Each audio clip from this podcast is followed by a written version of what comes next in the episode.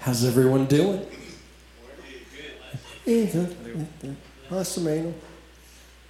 Well, let's everyone stand as we bring our praises and our prayers to the Lord and Son.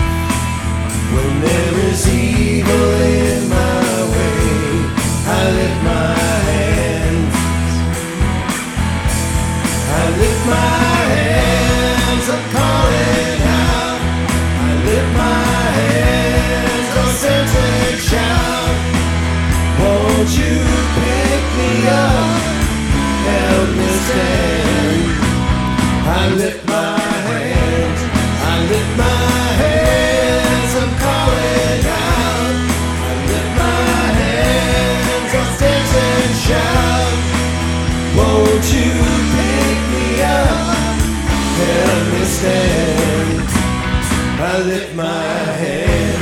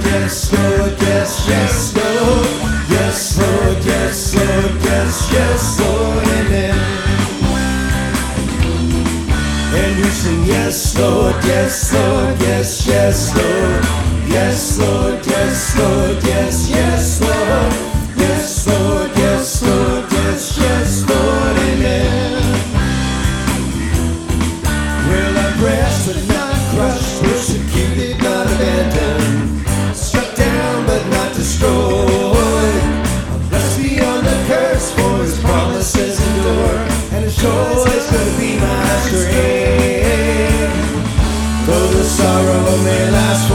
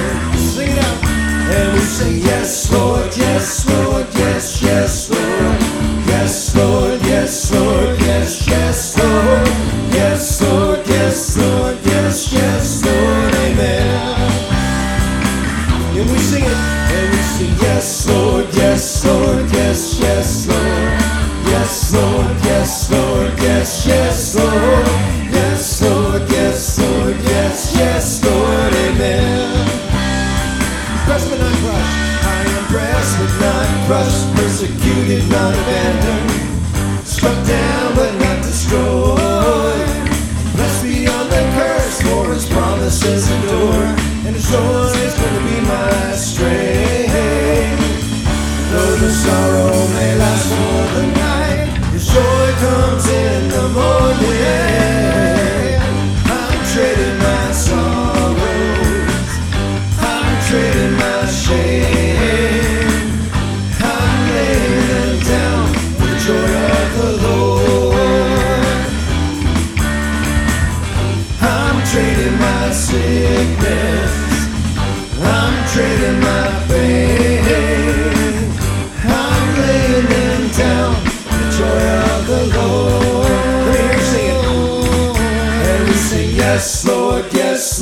yes, yes, Lord. Yes, Lord, yes, Lord, yes, yes, Lord. Yes, Lord, yes, Lord, yes, yes, Lord, amen. Sing again, push it out. And we sing, Yes, Lord, yes, Lord,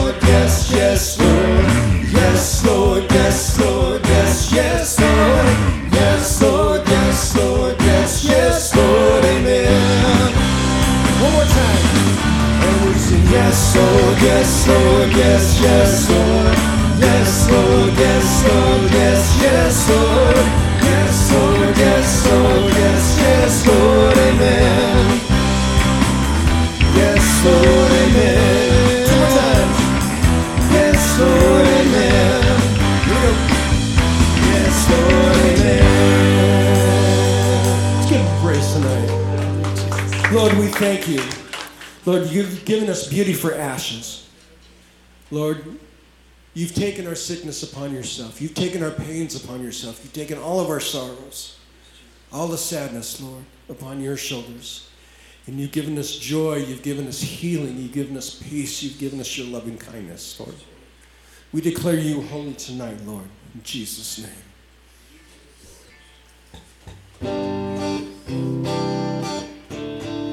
Thank you, Jesus. Thank you for your presence here, Lord.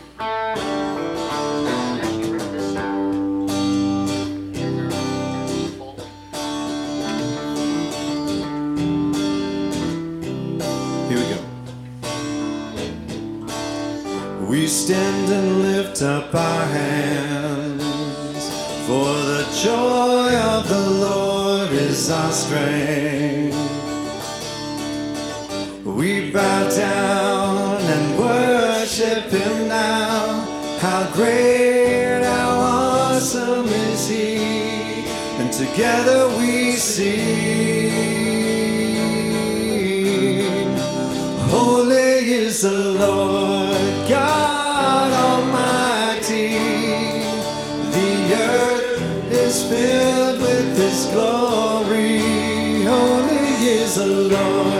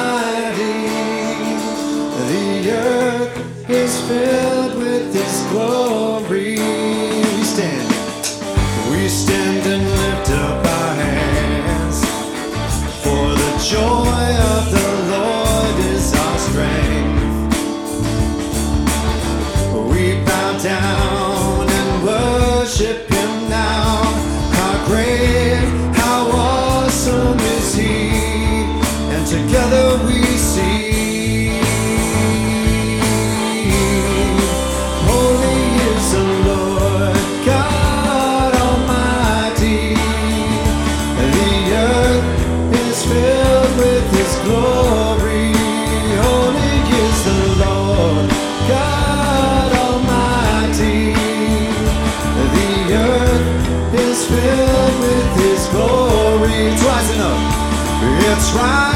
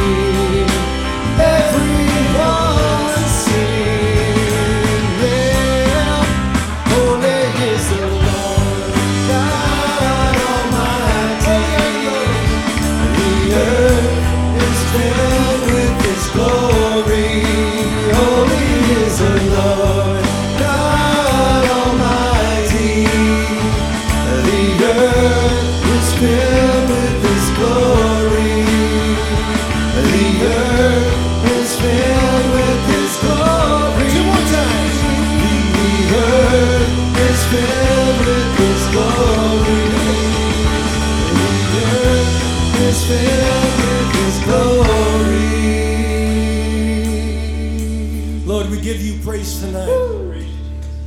Thank you, Lord.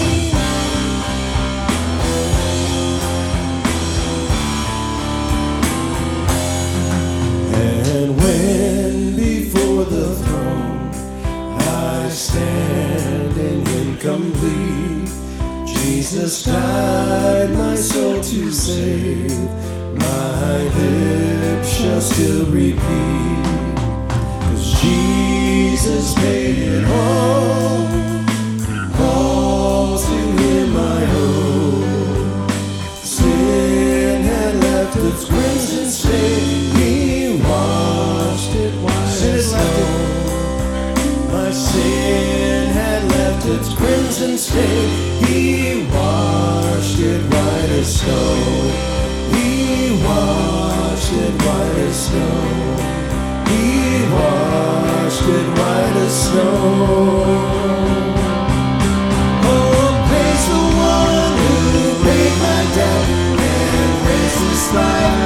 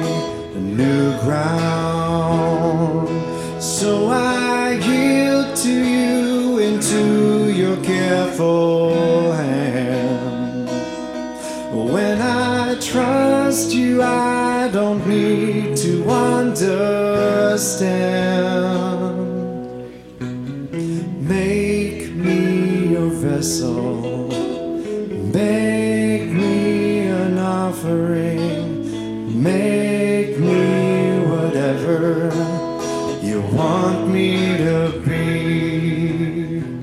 I came here with nothing but all you have given me. Jesus, bring new wine out of me. In the crushing, in the pressing.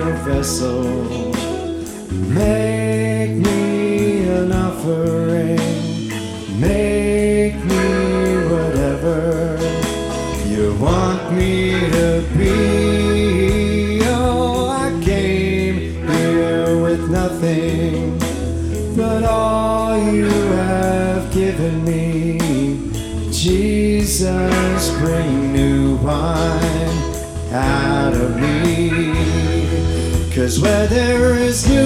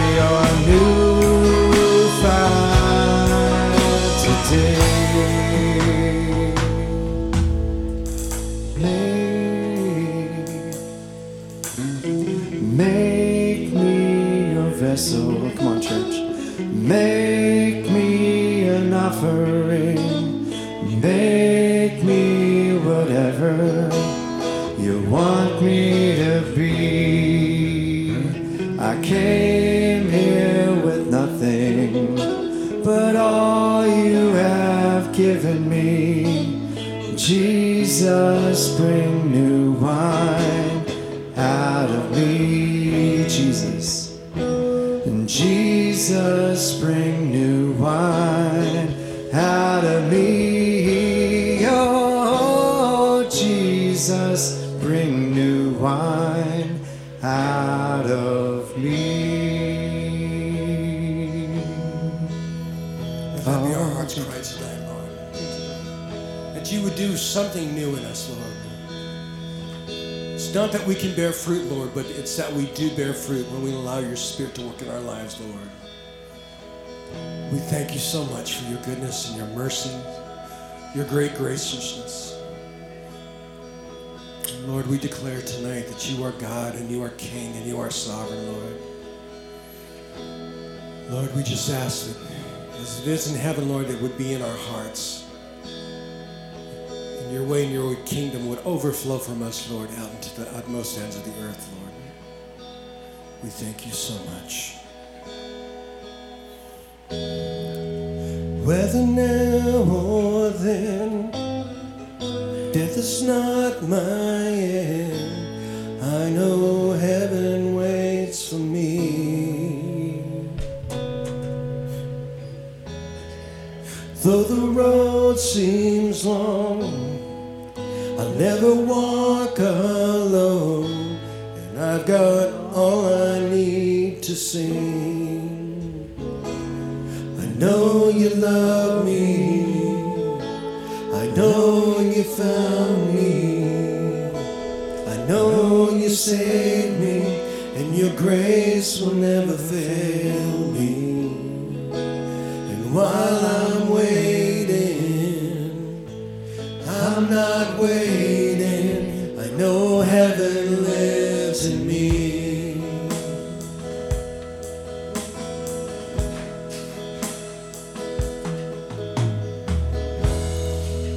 Should I suffer alone? This is not my.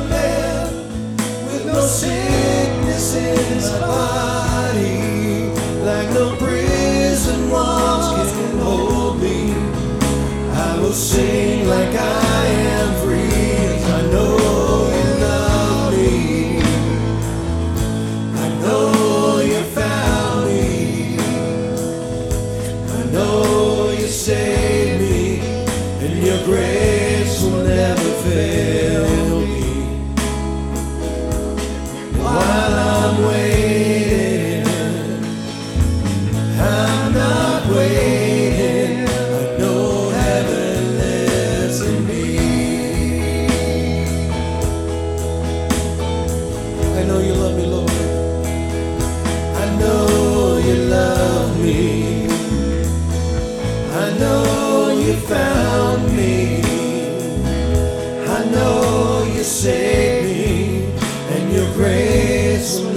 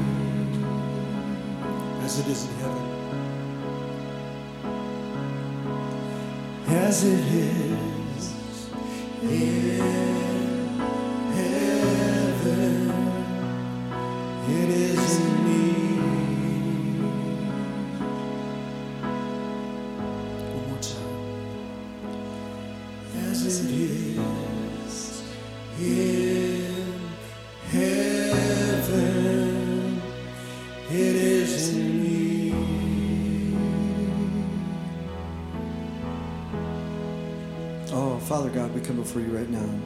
We're just so thankful for this time. Thank you for joining us. Thank you for your presence here with us. Lord, we're thankful for good friends and fellowship. We thank you for your invincible love, Lord, and your grace that's poured upon us. Father God, in the privacy of our own mind right now, we just want to take a minute to lay aside anything that might beset us or anything that we might have forgotten about that might hinder the word from doing its perfect work. So we take a moment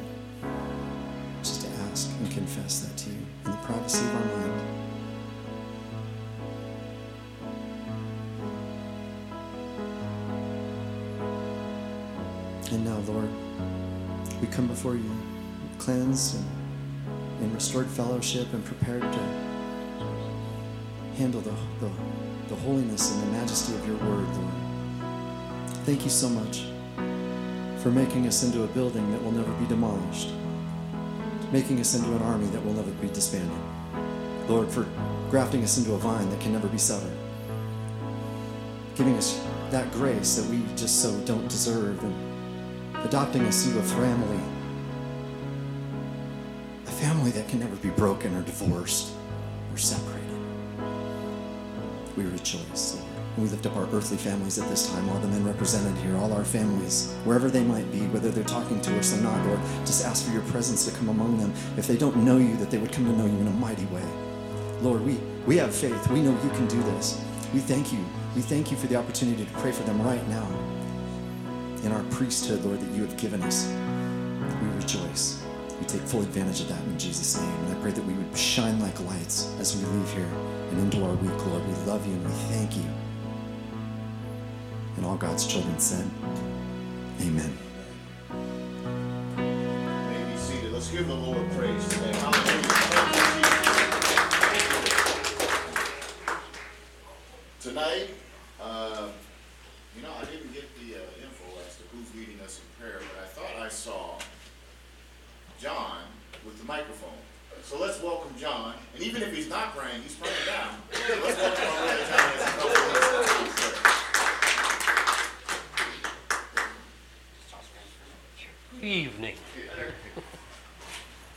Everybody doing? Boy. Is anybody here? How is everybody doing? Great, that's a little better. What do you want? Joy, When do you want now. Good.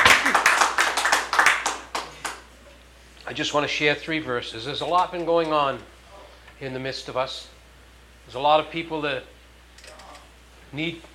Am I on? I think I am. Can you hear me okay? Okay, good. My mother always said I just needed call letters and I could broadcast. I didn't need a microphone, so I guess we're all right anyway. Um, there's a lot going on. There's a lot of people that have been hurting. There's a lot of people that need the Lord real close to them, and He's there for that reason. And we need to talk to Him. That's what He wants us to do. And I have three verses. I'm just going to read them and let His words speak to each one of us. Romans 12 12. Rejoicing in hope, patient in tribulation, and continuing earnest in prayer. Philippians 4 6. Be anxious for nothing, but in everything by prayer and supplication, with thanksgiving, let your requests be known to God. And James 5:16 Confess your faults one to another and pray for one another that ye may be healed. The effectual fervent prayer of the righteous man availeth much. Those are the words of the Father. I don't need to add anything to them. He's teaching us here what we should be doing and what we shouldn't be doing. Be anxious for nothing. Let's pray.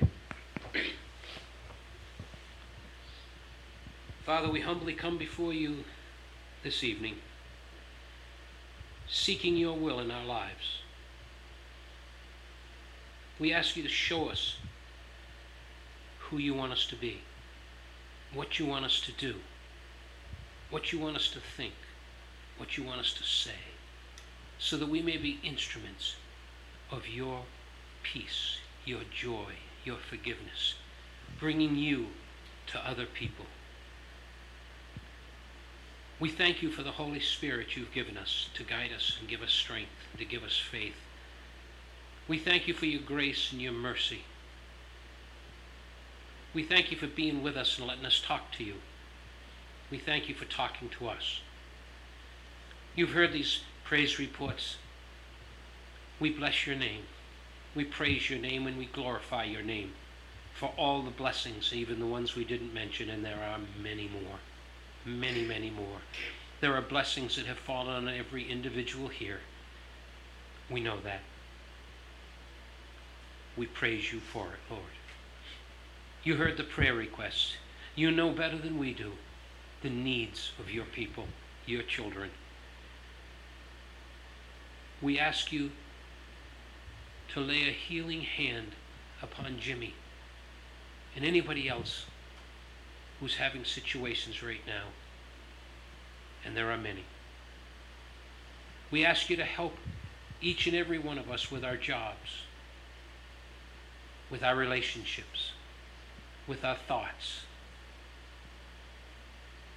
with everything we have to do on a daily basis. We need you there to guide us, to strengthen us, to lead us, to show us how to be more like you. Bring us closer to you, Lord. And we'll give you the praise, the honor, the glory. In Jesus' name I pray. Amen.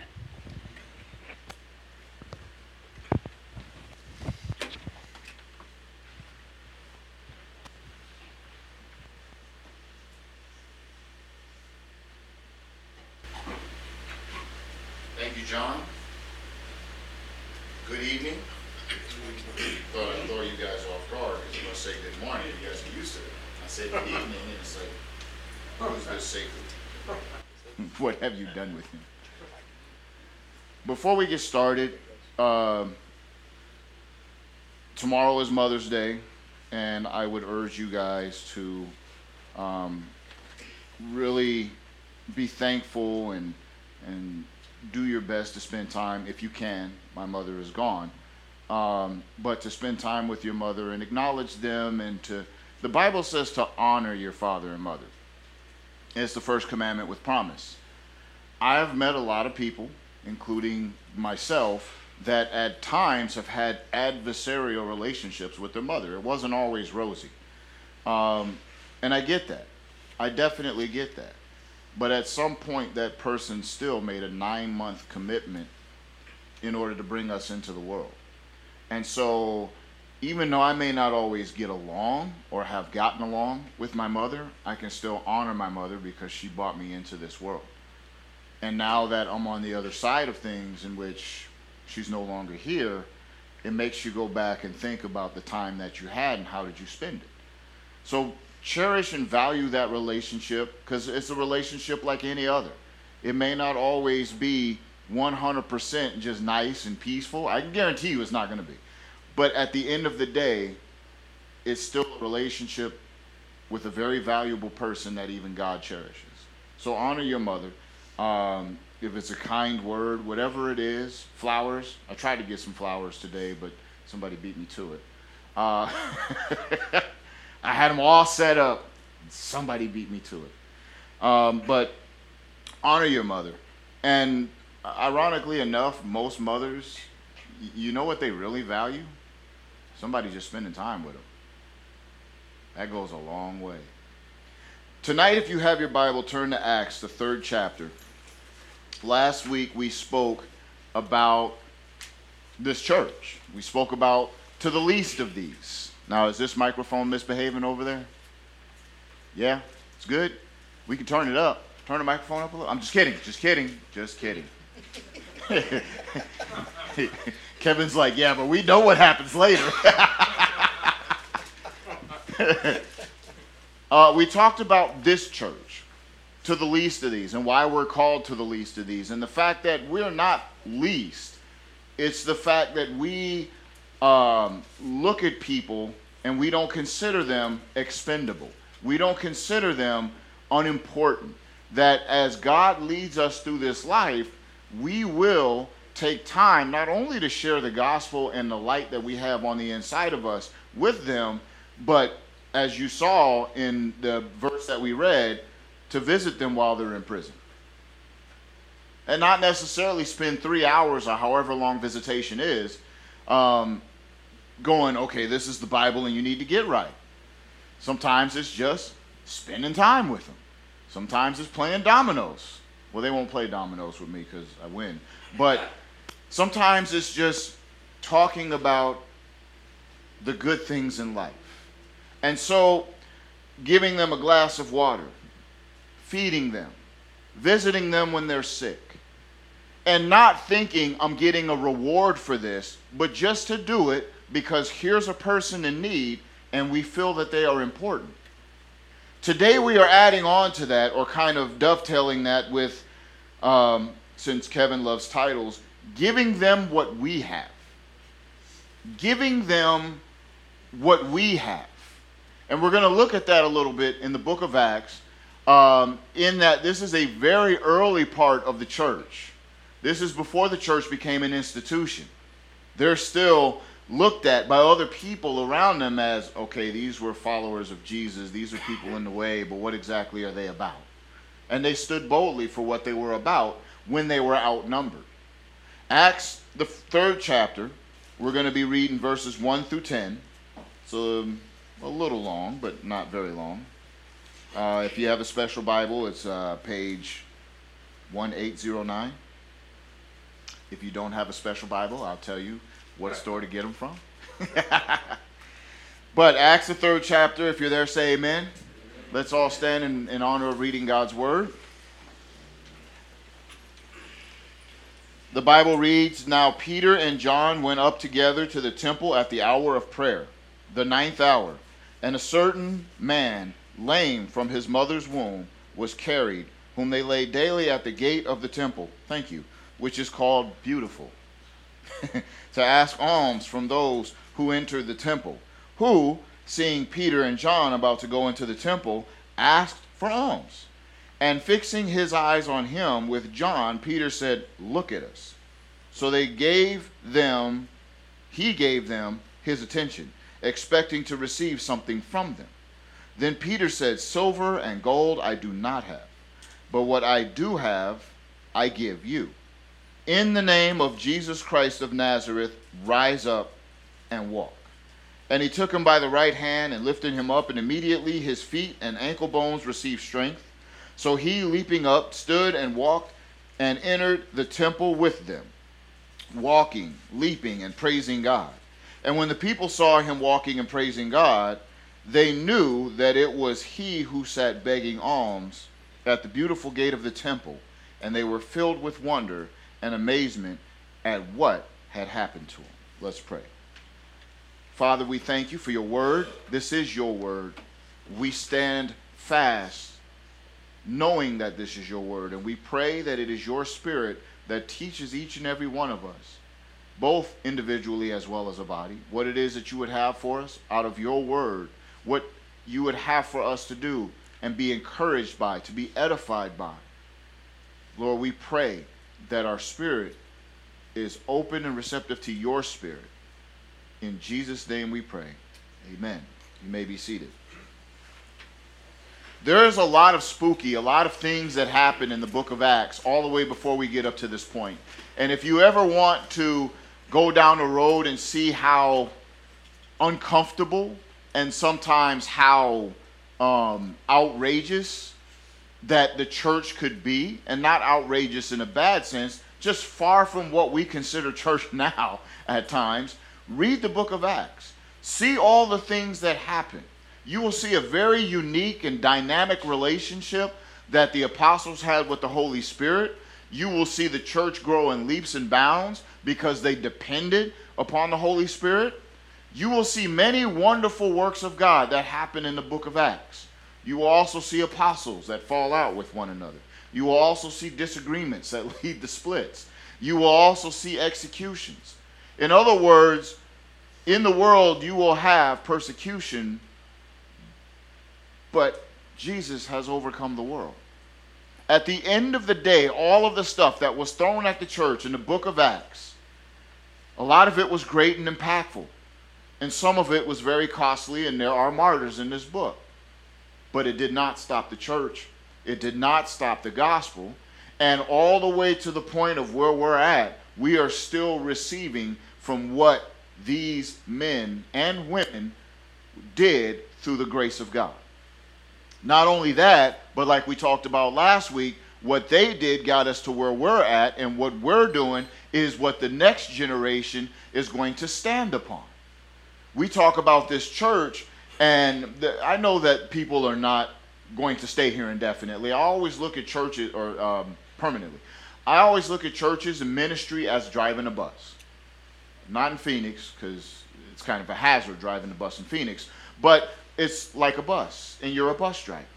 In your ministry, whatever it is that God has you to do in life, when you start your route, God says, I'm calling you from here to here. There are going to be people who get on at that first stop, and they're going to be with you the whole entire ride. Some of them, because they're sleeping, you have to wake them up at the end of the route. But either way, they're going to be with you for the whole entire ride. Some of them may talk to you but you're helping them get from one point to the other. But some people will get on a little bit later and get off sooner because you got them to where they need to be. This church that God has called all of us to steward, there are people who needed a moment to where I need a safe place to worship.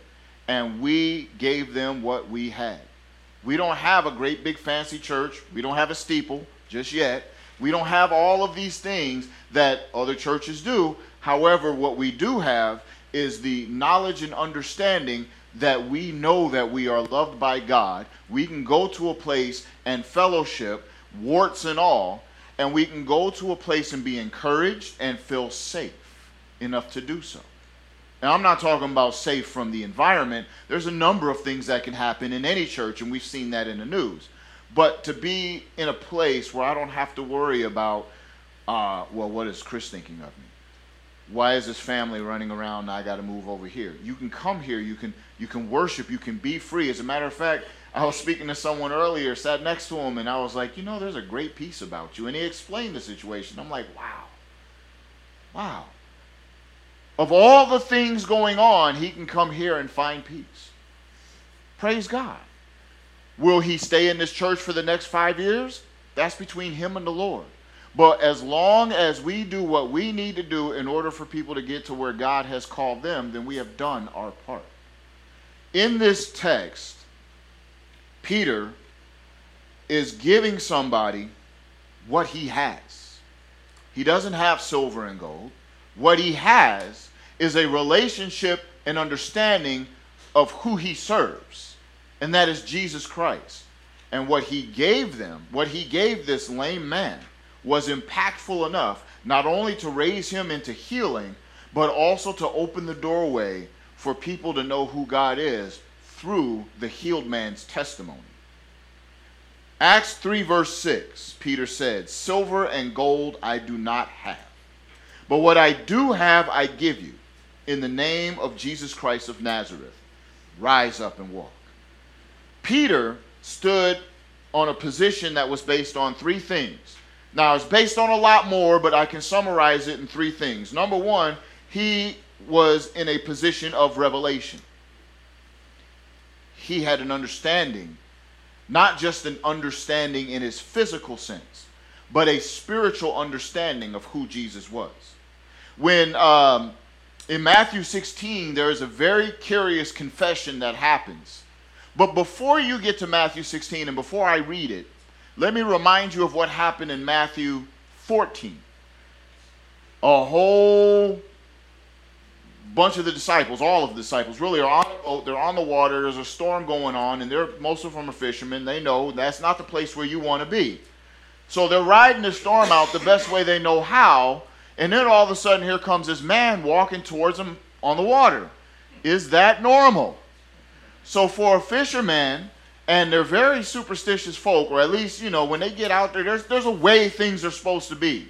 The storm is bad enough, but when you have somebody walking to you on the water in the midst of the storm, now it's, it's panic.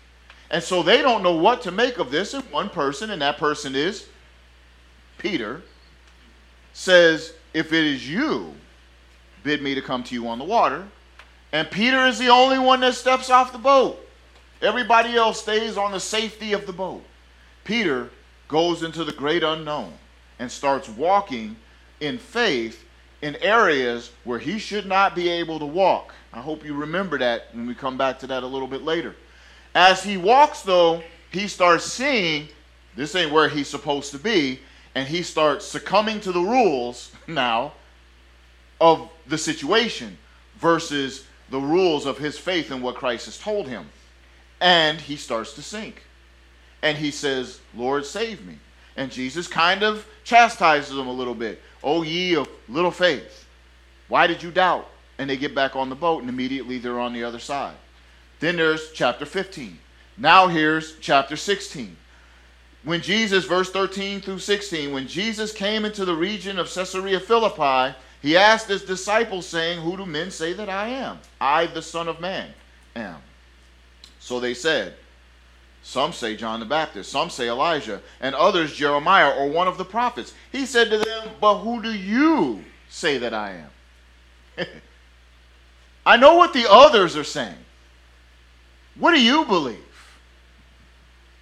What do you know? What's in your head, not wallet? And one person speaks up That person being? Simon Peter answers and said, You are the Christ, the Son of the living God.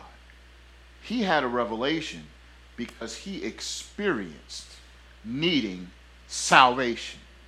Jesus' name literally means Jehovah saves. Yehoshua, or Yeshua for short, Joshua, means Jehovah is salvation, or Jehovah saves. It's one thing to know his name, it's another thing to experience the character that's behind the name.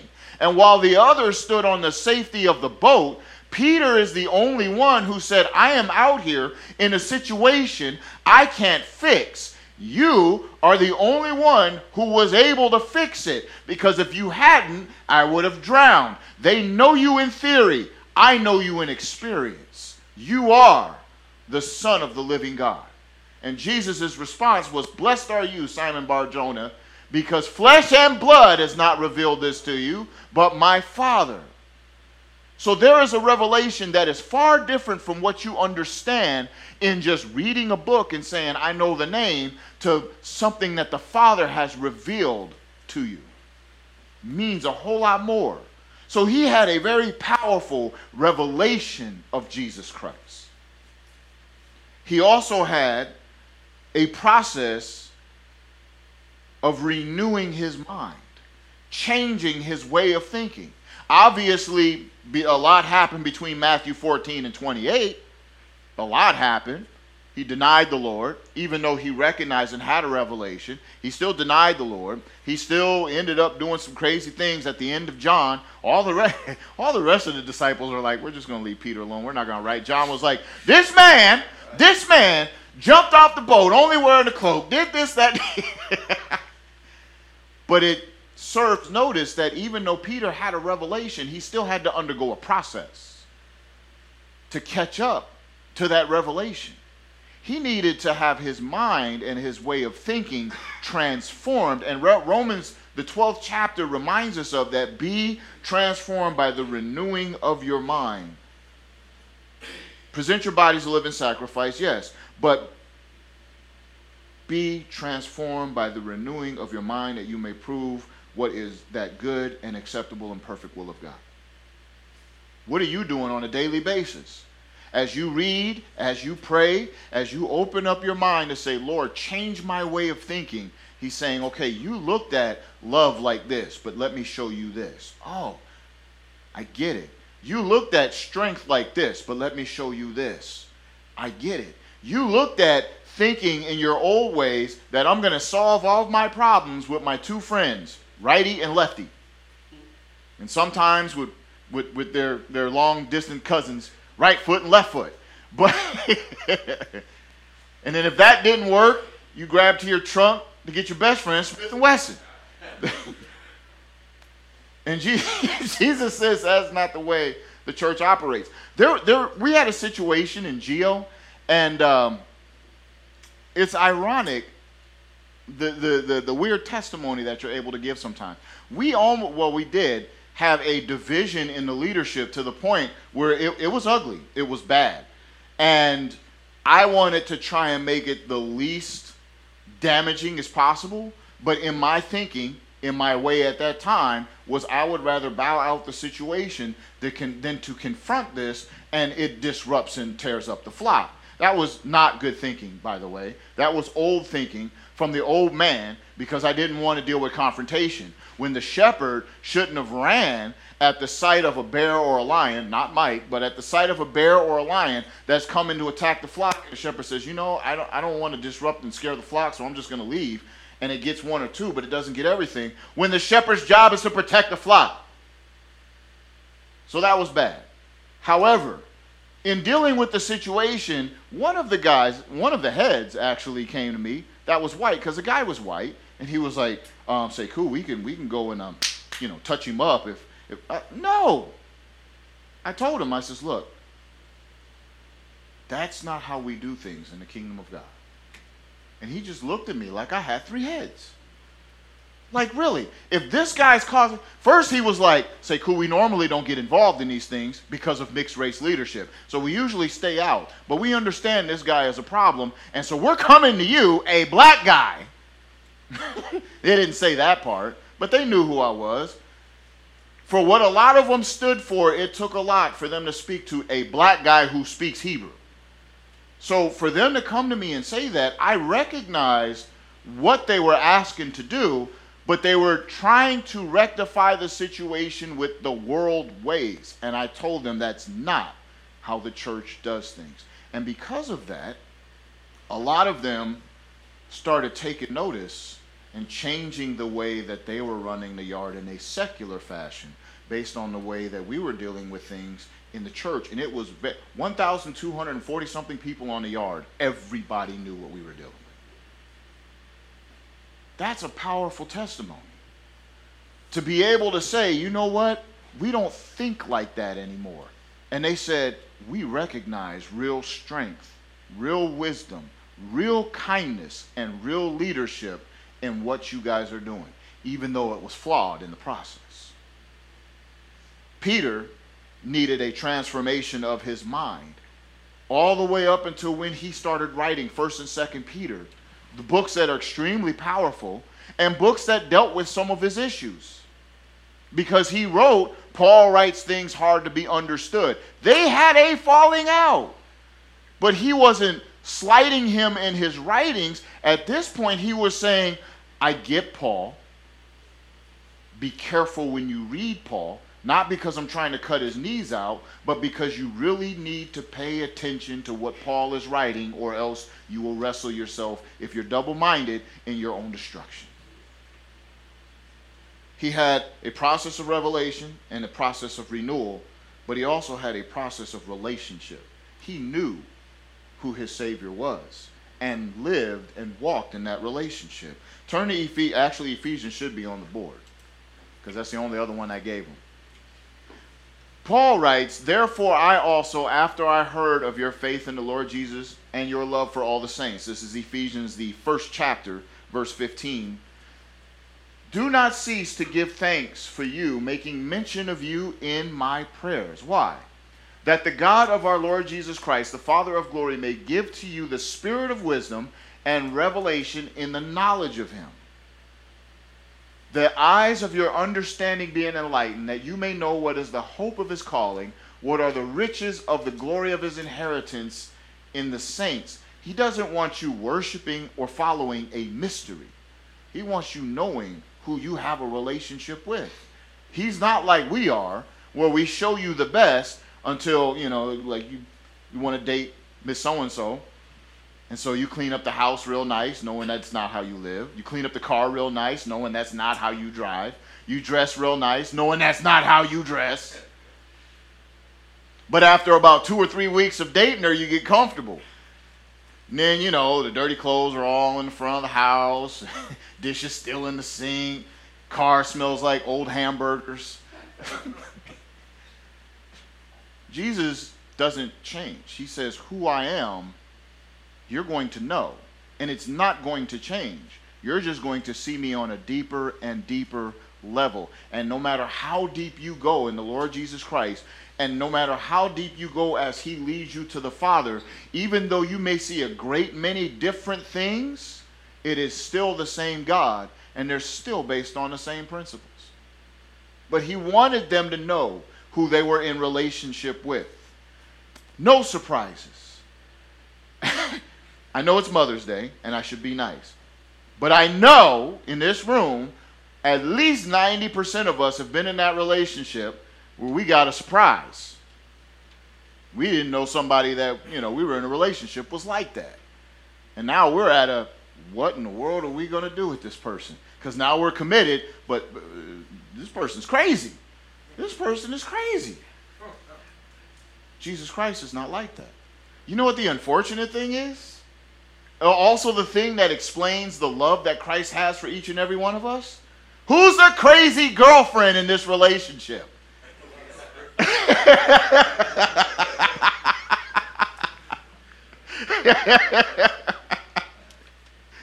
Think about that next time you start getting into self righteousness. Like, wait a minute. I'm the crazy one in this relationship. I'm the one that can't make up my mind and I want to drive. No, you drive. I'm to do No, you know what? I'm done. Wait a minute. Take me back. We're the ones that are.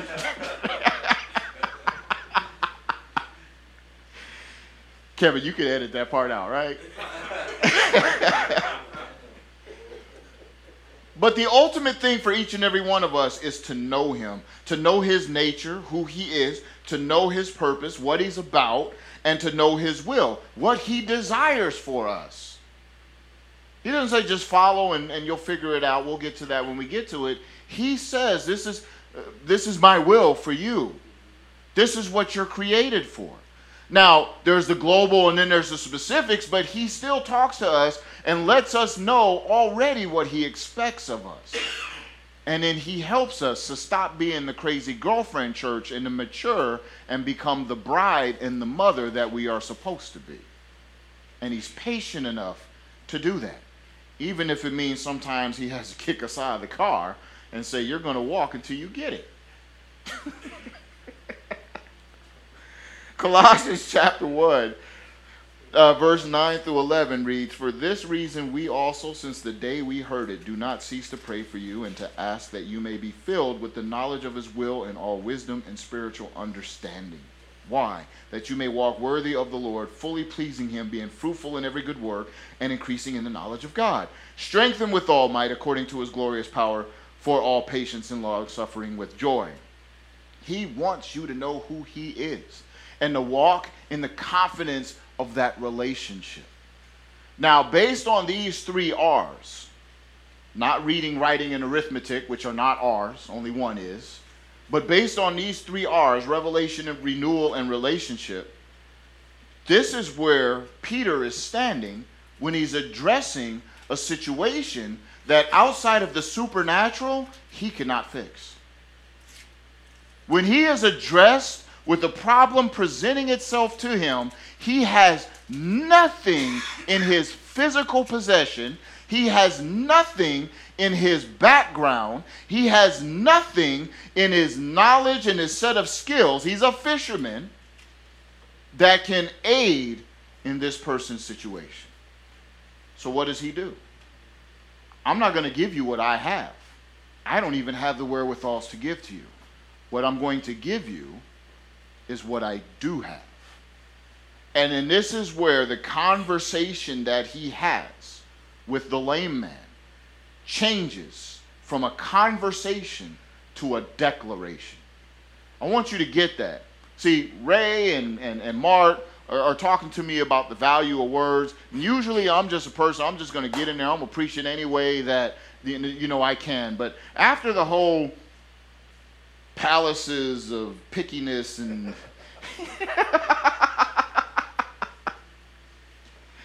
but there is a point to this. I'm going to say that again.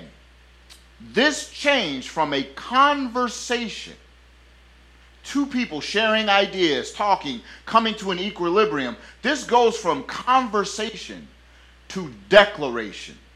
Because once he said, This I give to you, it was not up for discussion. What I have, I give to you in the name of the Lord Jesus Christ of Nazareth.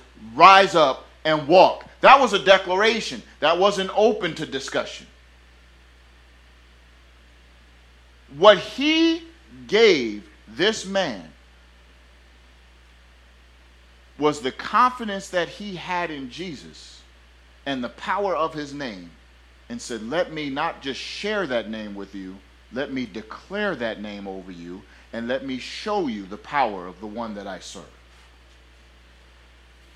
So, from that position, he spoke, and his actions were based on his confidence, and his confidence came from his knowledge and his relationship of Jesus Christ.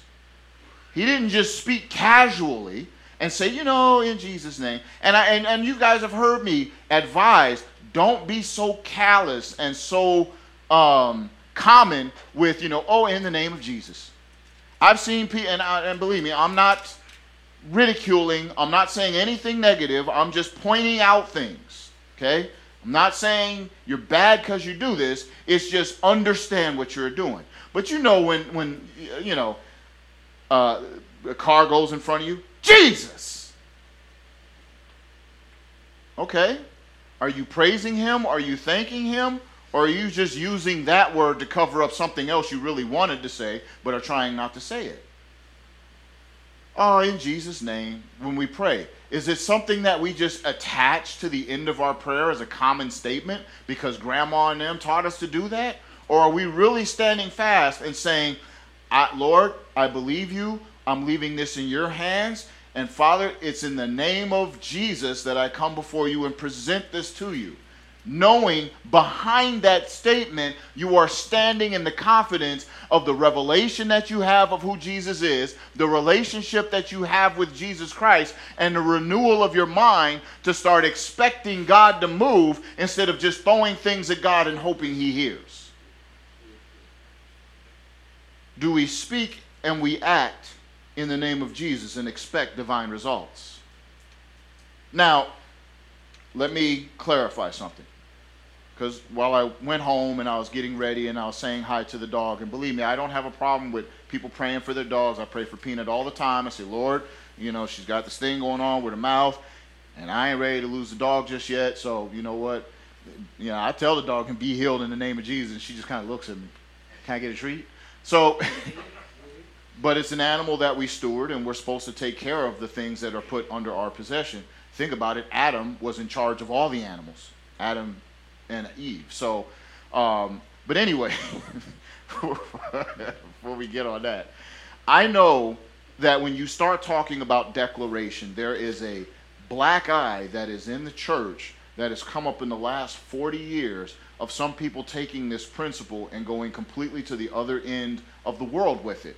And what happens when people do that is that the natural reaction of man, especially in the church, is because now this black eye exists, we're going to throw the baby out with the bathwater.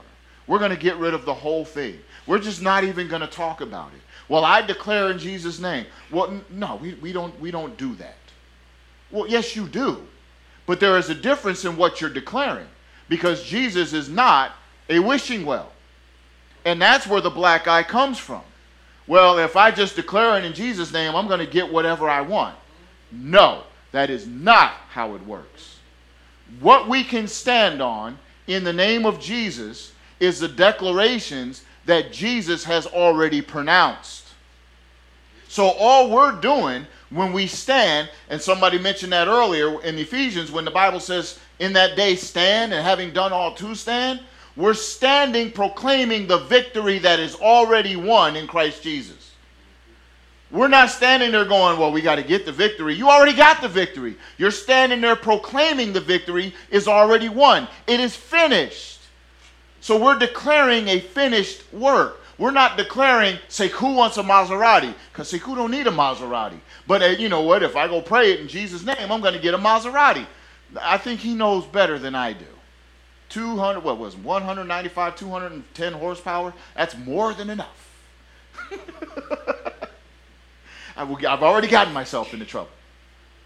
My Father knows best. So when we declare, we're not declaring our words, our selfish heart. We are declaring what our Father has already spoken. And you think, well, I'm not supposed to do that. Peter says, let every man speak as of the oracles of God, and every man who does things or who who um, uh, serves in the spirit and the and the grace that God provides. In other words, what we do should be in Jesus' name, and what we speak should be as God moves us in the spirit. We shouldn't be saying words of just fleshly nonsense. Colossians 3:17 says, "And whatever you do in word or deed, do all in the name of the Lord Jesus Christ, giving thanks to God the Father through him." People ask me, is smoking bad? Smoking's not going to get you into hell, but you might smell like it when you get there, when you get to heaven. But ask yourself this question, because the Bible, I'm not advocating smoking, but the Bible does say all things are profitable, or all things are lawful, but not I will not be brought under the power of any. I guarantee you people who smoke are brought under the power of smoking. But I used to ask myself this question. Actually, in Geo, I used to ask that question. Okay, if you smoke, just say, Lord, I'm lighting this cigarette in Jesus' name. and then see how you feel about that. And keep saying it until either you and Jesus agree that, yeah, just keep smoking, or you go, you know what, this ain't right. and then somebody flipped it on me. Say, cool. Yeah, yeah, how you doing? He says, yeah. Hey, man, when you go watch Family Guy on Sunday night, just say, I'm watching Family Guy in Jesus' name and see how you feel about that. So I don't watch Family Guy anymore. but whatever you do, in word or in deed, do all in the name of the Lord Jesus Christ. Do unto the Lord. And so here's Peter not speaking based on his confidence in himself, but speaking on what he knows of Jesus. I'm going to give you what I've been given. In the name of the Lord Jesus Christ of Nazareth, rise up and walk. Look, logic is debatable. We can talk about why I think this is better than that, or why a seven, a Boeing 777 is a much better plane than an Airbus 350, and definitely an Airbus 380, or why the 747 is still this, that, and the We can talk about logic, we can talk about opinions, and we can debate them. But you know what? Confidence is contagious. You know how many bad ideas that people followed because it just got exciting and you know, I'm gonna do it. I'm gonna jump in an icy lake. And all of a sudden all these other people going, why would you? I'm gonna do it. You know what? I might as well do it with them. Next thing you know, you got a whole herd of lemmings running into an icy lake, jumping in there.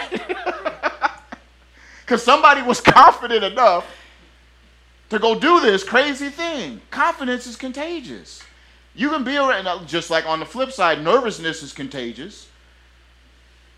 Even the people who were bold during COVID still got nervous because the people around them were nervous. But do you notice how, until it's disproven, that everybody has this collective confidence going on? And you just get swept up in it.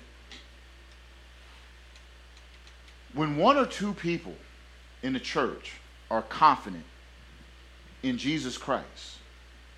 And often you will see it start with just a little widow's mite of believers. Because everybody else will say, I don't know how we can buy that building. I don't know how we can speak to this. I don't know how we can address that. And you got these one or two fanatics. You know what a fanatic is?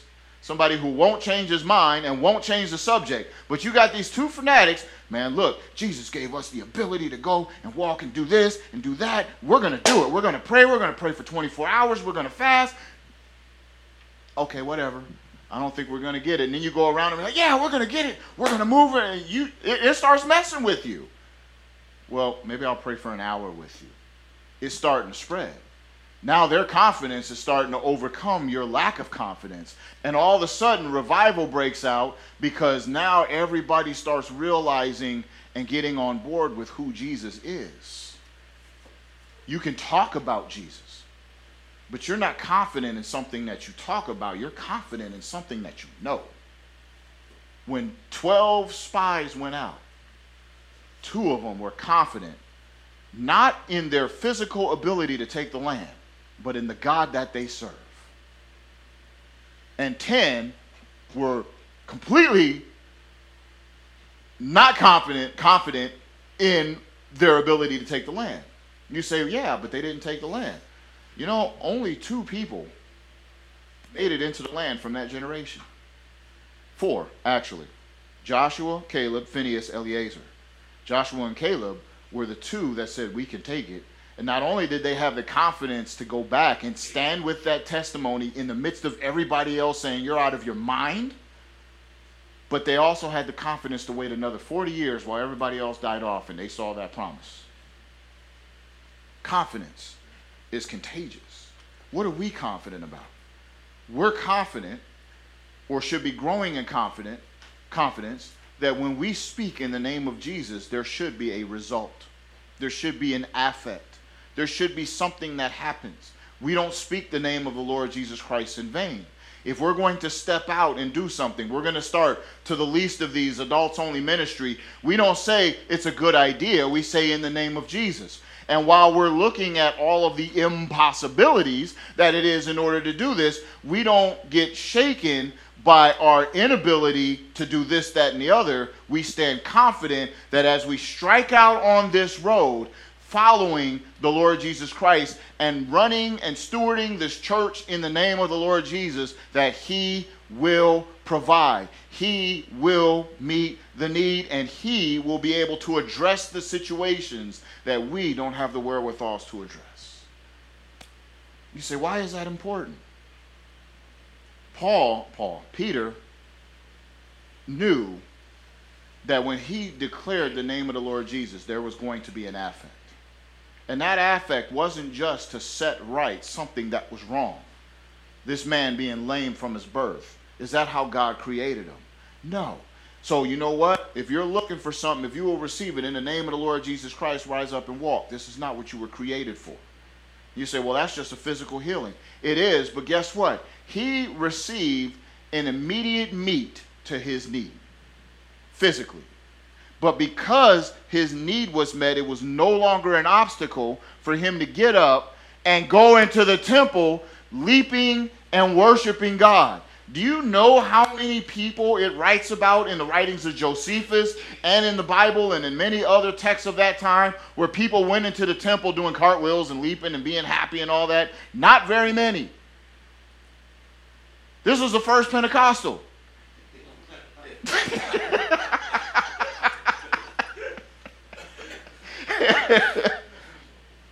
but he didn't look he was so excited about what he received that that that in in looking uncivilized he still went in and gave god the glory because of the uh, because something was spoke over him in the name of jesus and he received it. Because peter didn't go well i hope you have a good day. He says no you know what? This is impossible but i know the god of the impossible in the name of the Lord Jesus Christ, rise up and walk. And so he knew that. And this man was blessed. But not only was this man blessed, and this man went into the temple praising God, but now because other people started seeing his testimony, now they're wondering, I know, wait, and wasn't you that lame guy that was just out here? And now you're up leaping and and then you talk to these guys who knew the what's going on with this Jesus Christ thing? So his immediate need being met not only freed him to go in and worship, but now his testimony, not being spoken, but just being lived, allowed other people to start looking and saying, I see the power of Christ at work. Who is this Jesus you speak of? You say, how does that relate to us? Well, guess what? We have a now it's time to put people on Front Street.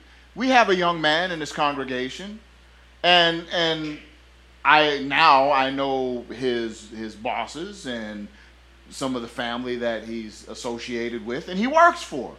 And I remember going and sitting down with them and saying, "So what what exactly um, what exactly drew your attention to this church because this is not a very it's starting to not it's starting to become an easy church to find but this is not a very easy church to find. So what turned your antenna into to the least of these? Says well you know because of so and so we knew him before his situation and then when he got out he worked with us again and we saw a difference. We saw a change. We saw something in him that we didn't see before and it's not something you can manufacture. It's not perfect, but at the end of the day, it's real.